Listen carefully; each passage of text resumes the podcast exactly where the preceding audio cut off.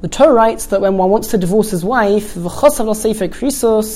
write for her a scroll of cutting off, severing their connection, and place it in her hand. And we learn from there that when one gives over the get to his wife, which is the action which makes the divorce take effect, he needs to do it for the sake of the divorce. It needs to be clear that he is doing an action in order to divorce his wife. And because of that, if Omar if he said to his wife, Kinsi zeh, bring this loan document into the house. Shtar is a regular document which says that somebody owes someone else money, meaning he's giving over the get in such a manner that she will think that it's a regular document and not realize that it's a get or if she finds it, she finds the get on his back, meaning he places the get on his back and turns his back towards her so that she, she sees that there's a document on his back, and then she takes it from his back, so she's the one taking it. He's not giving her the document, rather she is taking the get for herself, and then Kur'ah, oh, she takes it and reads it, Varehu Gita, and it emerges to be her get. But the time that she received it, she didn't realize this. Eno get, it is not a valid get unless he says to her, Here is your get. And the truth is, he's able to do this after what he's done until now. It could be that he told her it's a regular shtar chayiv, so the giving over of the get was not valid. But as long as she's still holding the get, and it's still in her possession, if he then tells her that this is your get, then that would be a good enough and it would be a valid divorce. Next case, Nasan Biyadavihi Shena. He places it in her hands whilst she is sleeping. Ne'oira, and then she wakes up. Gita. She reads it and she it emerges that it's her get. A get, it's not a valid get at this moment because the giving over of the get was not done for the sake of divorce. It's not considered that you gave it over to the woman. She was fast asleep unless you say to her that this is your get, and you don't have to take it back and give it back to her. If she's still holding it, then it's enough just to tell her that this is her get. There's no point in taking it back and giving it back to her. If that would work, then it works for her just to keep it and you to, you to tell her that it's her get. Alright, next case, if she was standing in a public domain, or in any domain which doesn't belong to one of them, and he throws her get towards her but it doesn't actually reach her herself. And we're going to understand that we're talking about a case where korov law, it is near to her, meaning it's within four amas of the woman. And midrabanan, one of the ways to acquire something is if it's within four amas, it's very close to you, and you intend to acquire that item. So if it was within four amas of the woman, Mugareshes, she's considered to be divorced. Although in general, this is not a valid way of acquiring something. In this case, the Rabbanon permitted it in order not to make her be in a situation where, because she's not divorced, she's prevented from marrying anybody else. So to avoid such a situation, the Rabbanon were lenient and they do allow her to acquire the get in this situation and she will be divorced. Korov what happens if the get is near to him? After he threw it, it is near to him such that he is able to look over it and guard the get, but she's not able to in such case, Ena Megreshes, she's not considered to be divorced. It's not considered to be that he has given over the get to the woman. Mechzal Mechze, if it's half-half, that doesn't mean it was literally halfway between both of them, but it means it's close enough to both of them that they are both able to guard the get, or perhaps it's too far away from both of them. Neither of them have more control or ability to look over the get.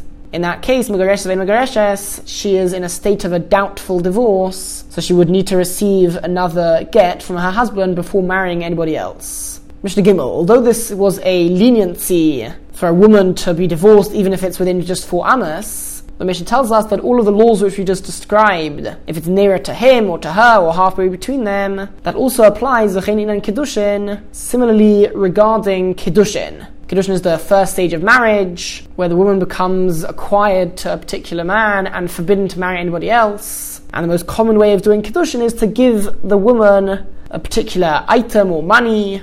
So if he throws that to the woman, then the same halachas would apply as did in the previous Mishnah. And although there were leniencies involved in the previous Mishnah, specifically for a woman being divorced, in the Pasukim, being divorced and performing Kiddushin are compared to one another. And therefore, all of the laws which apply to divorcing also apply to getting married. But now the Mishnah adds, the same also applies regarding a regular debt. If somebody is returning the money to the person who he owes the money to, And Omar Bal the person who is owed money, let's say the lender of the money, tells the borrowers, throw me my debt, that which you owe me. And he threw the money to him.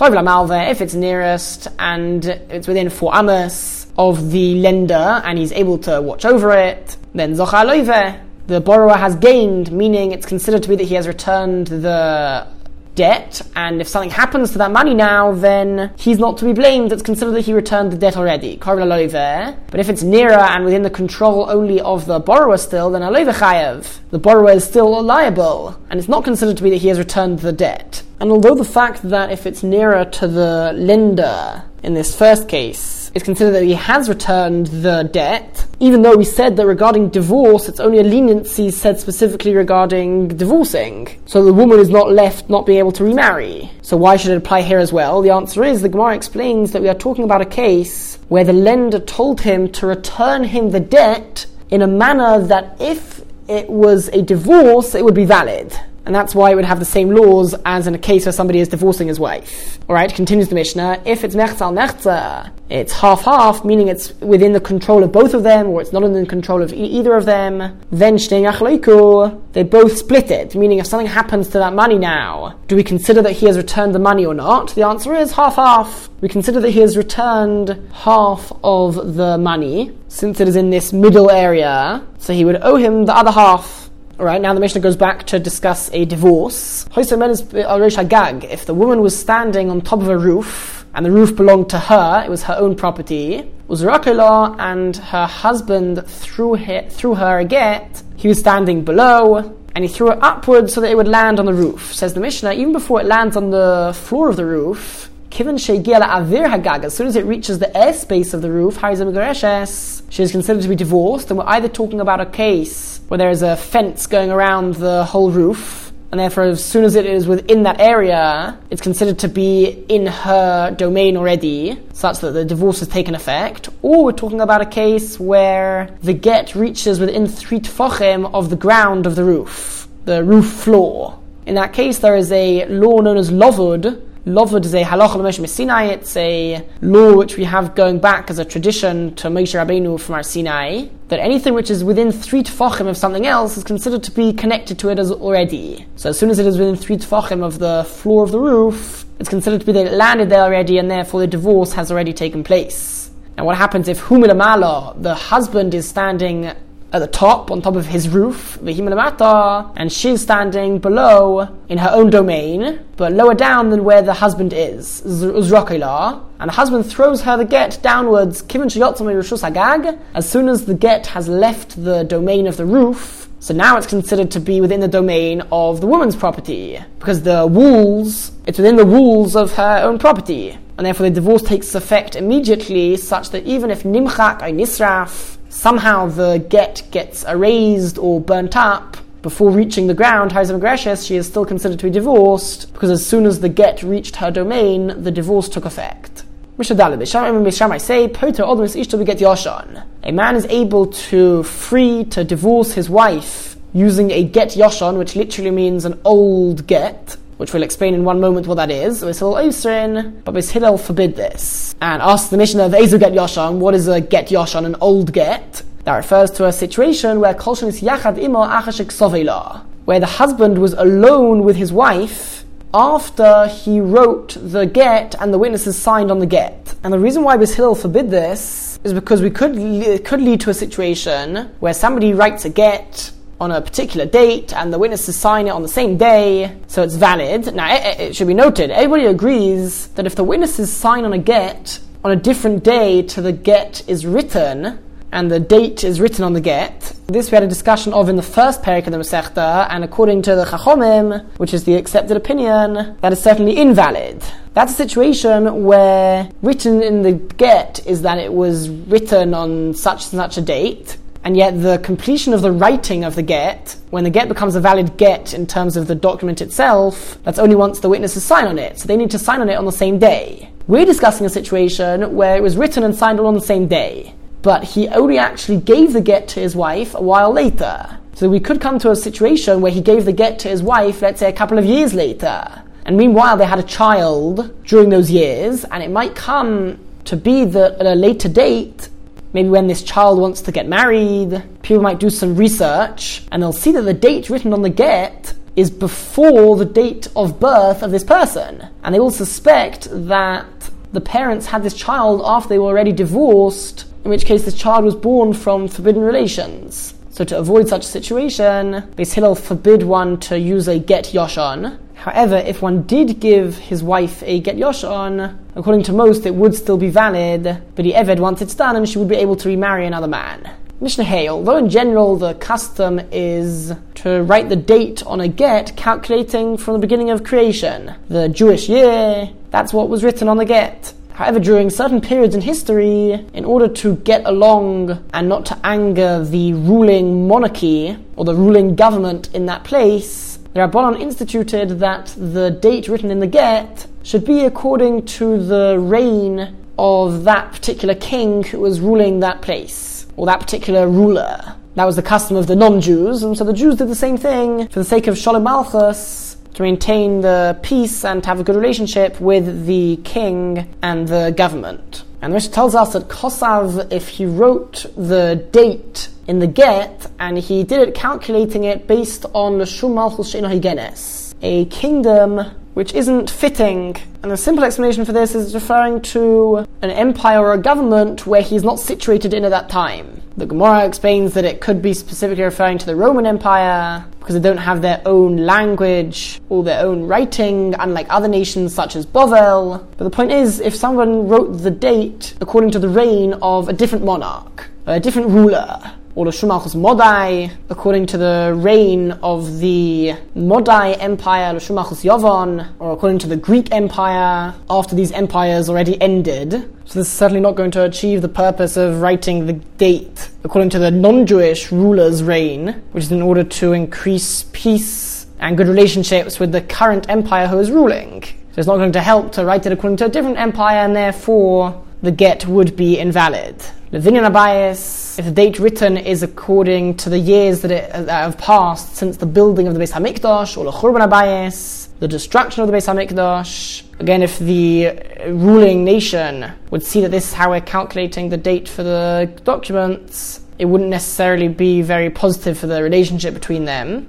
Now, another reason to invalidate the get would be if he was Hoyaba Mizrach, if he was in the east, V'chosav Amarov, and he wrote in the get that he was situated in the west. Or Amarov, he was situated in the west. V'chosav Bamizrach, and he wrote that he was situated in the east. And really, it's quite irrelevant where the person writing the get is situated. It's more important where the people who sign on the get are situated.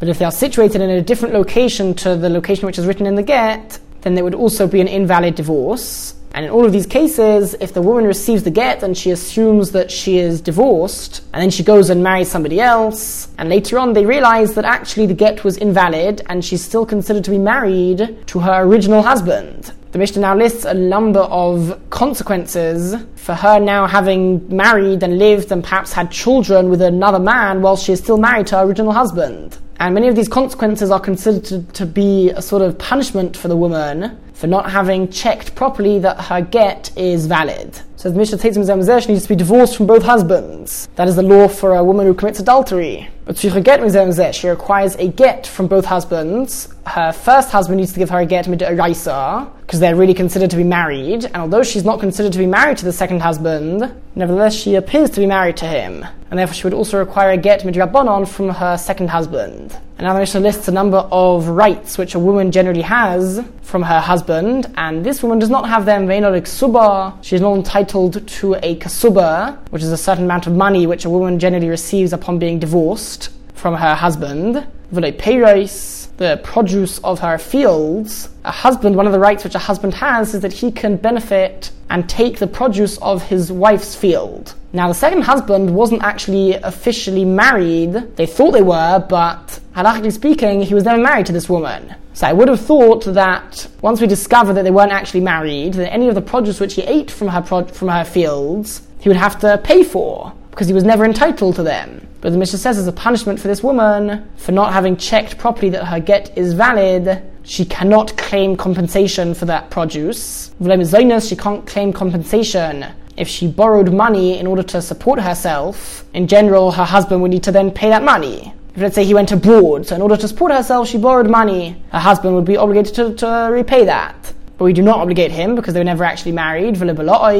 Property of hers which she brought into the marriage, which became totally worn out and no longer fit for use. In general, the husband needs to pay for that. However, as a punishment, she will not receive that compensation, neither from her first husband nor from her second husband. And um, if she took any of these things from either of the husbands, she's obligated to return it because she has no rights and is not entitled to any of these things. As well as that says the Mishnah of a child which she has from either of the two husbands is considered to be a mamzer. A mamzer is a person born out of uh, illegal relations, and certainly a child which she has from her second husband would be considered to be a mamzer. A mamzer is forbidden to marry a regular Jew. So now a child born from the second husband is certainly a mamzer because that was a forbidden marriage. But even if after they find out that the original divorce was not valid, so she was never married to her second husband. Mijabonon, she's forbidden to remarry and remain married with her first husband. Now, if she goes back and does remarry her first husband, a child which she has from there is considered to be a mamzer mijabonon. Right, continues the list. Neither of the two husbands can become tome in order to bury her if they are a kohen. A kohen is in general forbidden to become tome, but for his wife, in order to bury her, he is able to become tome. But in this case, he is not able to. He's only able to become tome for a woman who is permitted to be married to. Neither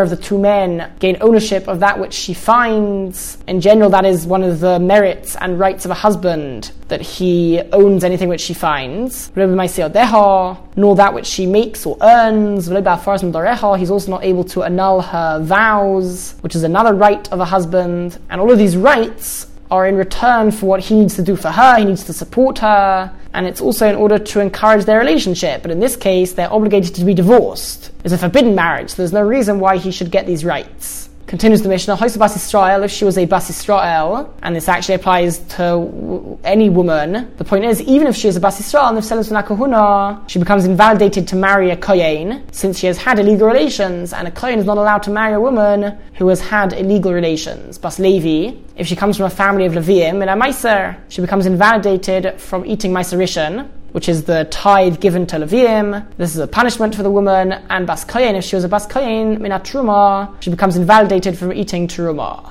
Now, one of the stipulations written in the Kasuba document is that any property which a woman brings into the marriage and is written as part of the Kasuba, that if he divorces her, she'll take all of that property back. And according to the straight letter of the law, if she dies while still married to her husband, then her husband inherits all of these properties and then when the husband dies, it will be split between all of his children. And even if he has multiple wives, all of his children from all of his wives will split it equally. However, Midrabanon, in order to encourage fathers of brides to give a large dowry for the woman to bring a lot of property into the marriage, they instituted that even if she dies and therefore she's inherited by her husband, when her husband dies, all of that property which she brought into the marriage will only be inherited by her husband's sons, which she had from this wife. And then her father, at the time of marriage, would be encouraged to give a lot of property because he would know that it would remain with his own grandchildren. And this is known as Kasubas Benin Dichrin. So the Mishnah says, the inheritors of either of these two husbands will not inherit her kasuba, and this is referring to the kasubas benin dichrin, that they will not have this right, rather it will be split equally between all of the sons of this man. Alright, and what happens if before one of these two men, these two husbands, before they give her a get, v'imesu, they died. The is that each one of their brothers must do chalitza to this woman and not yibum, since just like she was forbidden to marry the man who died, she's also forbidden to continue that marriage by doing yibum. Yibum is when a man dies without children and his brother has a mitzvah to continue the legacy and the marriage of the man who died by marrying his wife. Now, if that marriage originally was forbidden, then there's no reason to continue that marriage and that legacy. And if they shouldn't do yibum, rather they should do chalitza. And that is really the end of this long list of consequences and punishments when a woman ended up marrying another man while still being married to her original husband, and it is due to her not taking enough care to make sure that her get was valid. And now the Mishnah adds another two cases where all of these consequences would apply as well. Shinosh Shema. If they changed his name or her name on the get, and they wrote the wrong name, or Shem Iroi v'Shem Ira, the name of his city was wrong or the name of her city was wrong, the location written in the get was wrong, she would need to be divorced from her original husband and from the next husband if she goes and marries somebody else, and all of the other consequences which we mentioned would apply in this case as well, because she remarried before being validly divorced from her first husband.